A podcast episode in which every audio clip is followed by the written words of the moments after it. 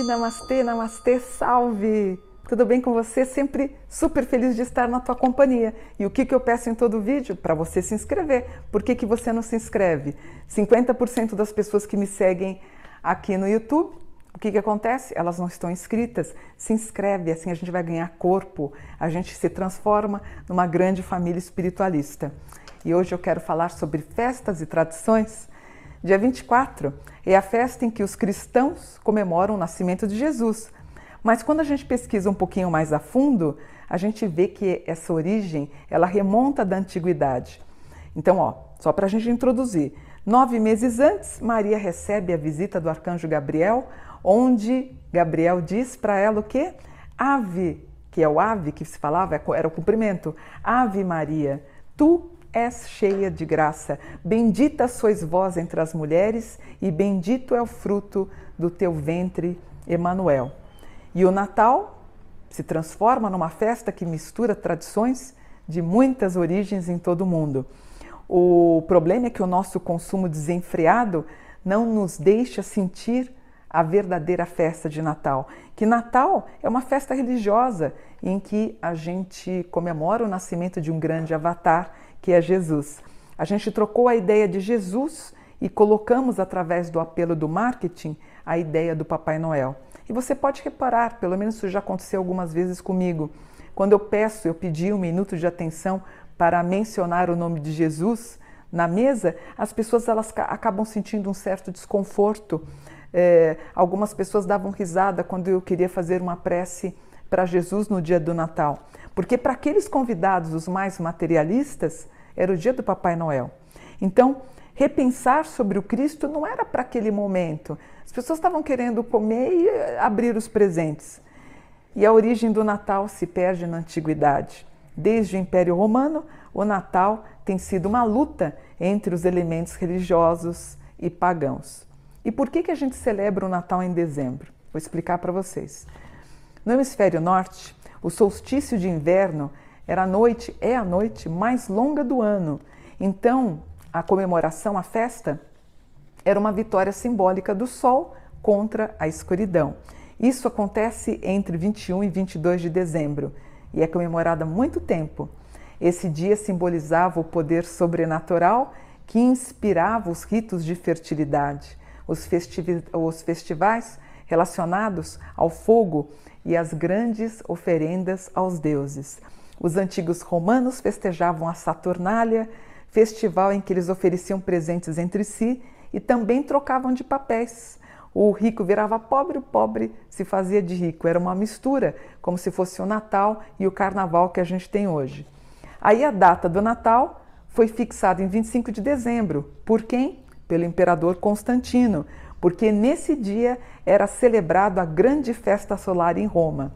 Assim, o imperador Constantino, que governou entre 306 e 337, ele fez esses, essas festas e assim transformou o cristianismo em religião oficial de Roma. Portanto, o nascimento do sol se transformou no nascimento do Cristo. a pergunta que as pessoas fazem: Jesus nasceu ou não nasceu no Natal?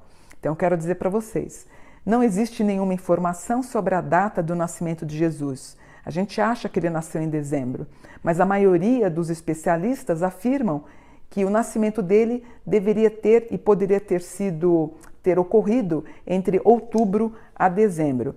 O que a gente sabe, que isso está nos evangelhos, é que ele foi crucificado em Jerusalém por ordem de Roma durante a Páscoa judaica mas sobre o nascimento de Jesus há nele um profundo mistério.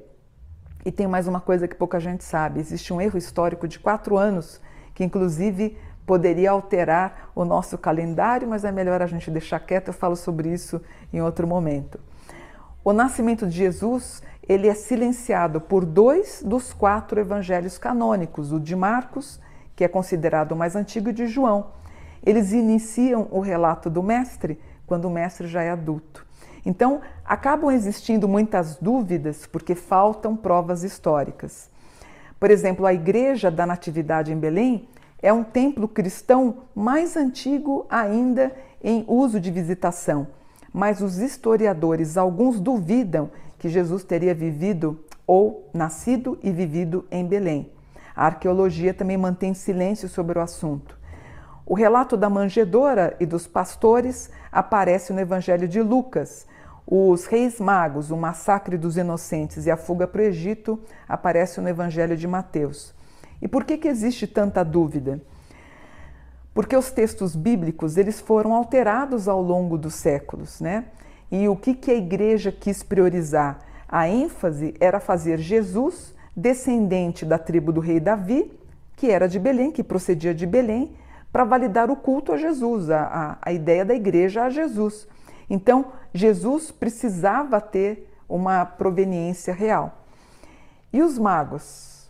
O relato da visita dos magos com seus presentes é um momento, inclusive, conhecido como Epifania, só aparece no Evangelho de Mateus.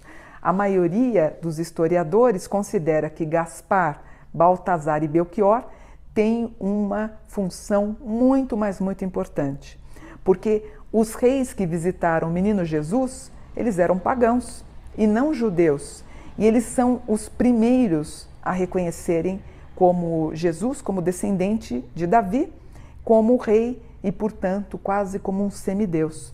Isso vai corroborar a ideia dos espiritualistas como o maior de todos os mestres, mesmo sendo eles não cristãos. Por isso que é tão importante para nós espiritualistas o 6 de janeiro, quando a gente comemora o Dia dos Reis Magos. Existe a ideia da espiritualidade que existe no Mestre, através dos apócrifos que a gente lê, e na consciência da universalidade do Mestre Jesus. Os cristãos no Oriente comemoram o Natal entre 6 e 7 de janeiro. O Oriente mantém, durante muitos séculos, a Epifania como o momento chave do nascimento do Mestre. Uma coisa curiosa, os protestantes e os puritanos, eles proibiram o Natal, porque consideravam o Natal como uma festa pagã, que eram as festas do solstício. Tanto que o parlamento britânico proibiu o Natal em 1644. Ele volta em 1660.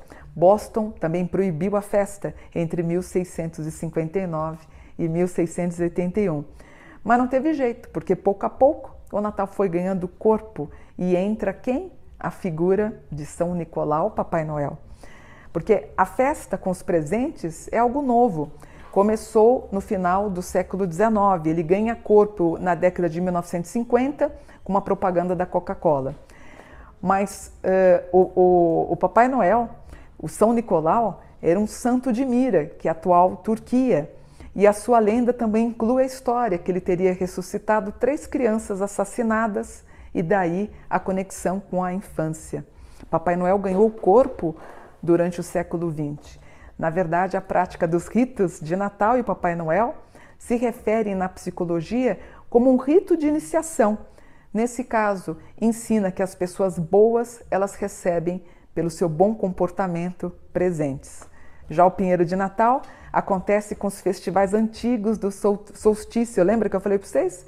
No culto às árvores. É muito antigo, desde o tempo dos druidas.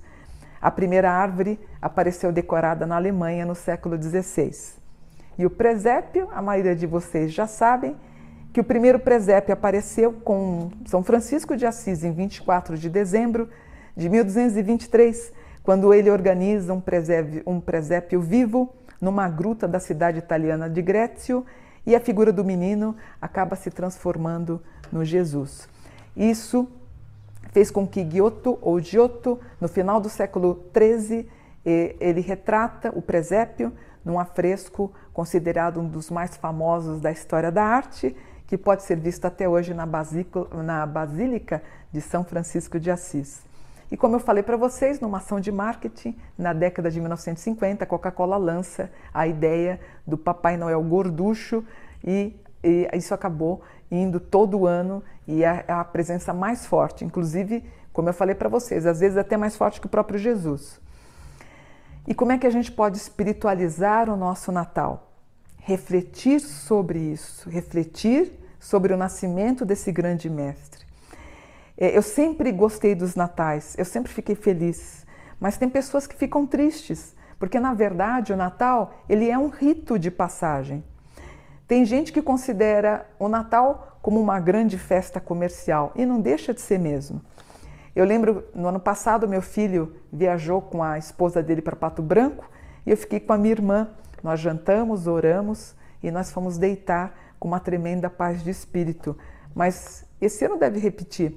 Mas eu já comemorei há 15, 20, 30 anos atrás com festas com 30, 40, 50 pessoas. Então, se bater aquela tristeza, lembra que é um rito de passagem. Mentalize e eleve as suas preces a Jesus. Se você quiser uma, fazer uma festança, mesmo com risco do Covid, toma cuidado, mas também está tudo bem, também está tudo válido. Com gente ou sem gente, mentalize sobre esse rito, esse rito de Natal, sobre o nascimento desse grande homem que o seu lema era Amai-vos uns aos outros como eu vos amei.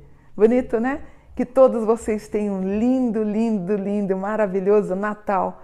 Que a luz de Cristo ilumine cada um de vocês. Namastê, gratidão.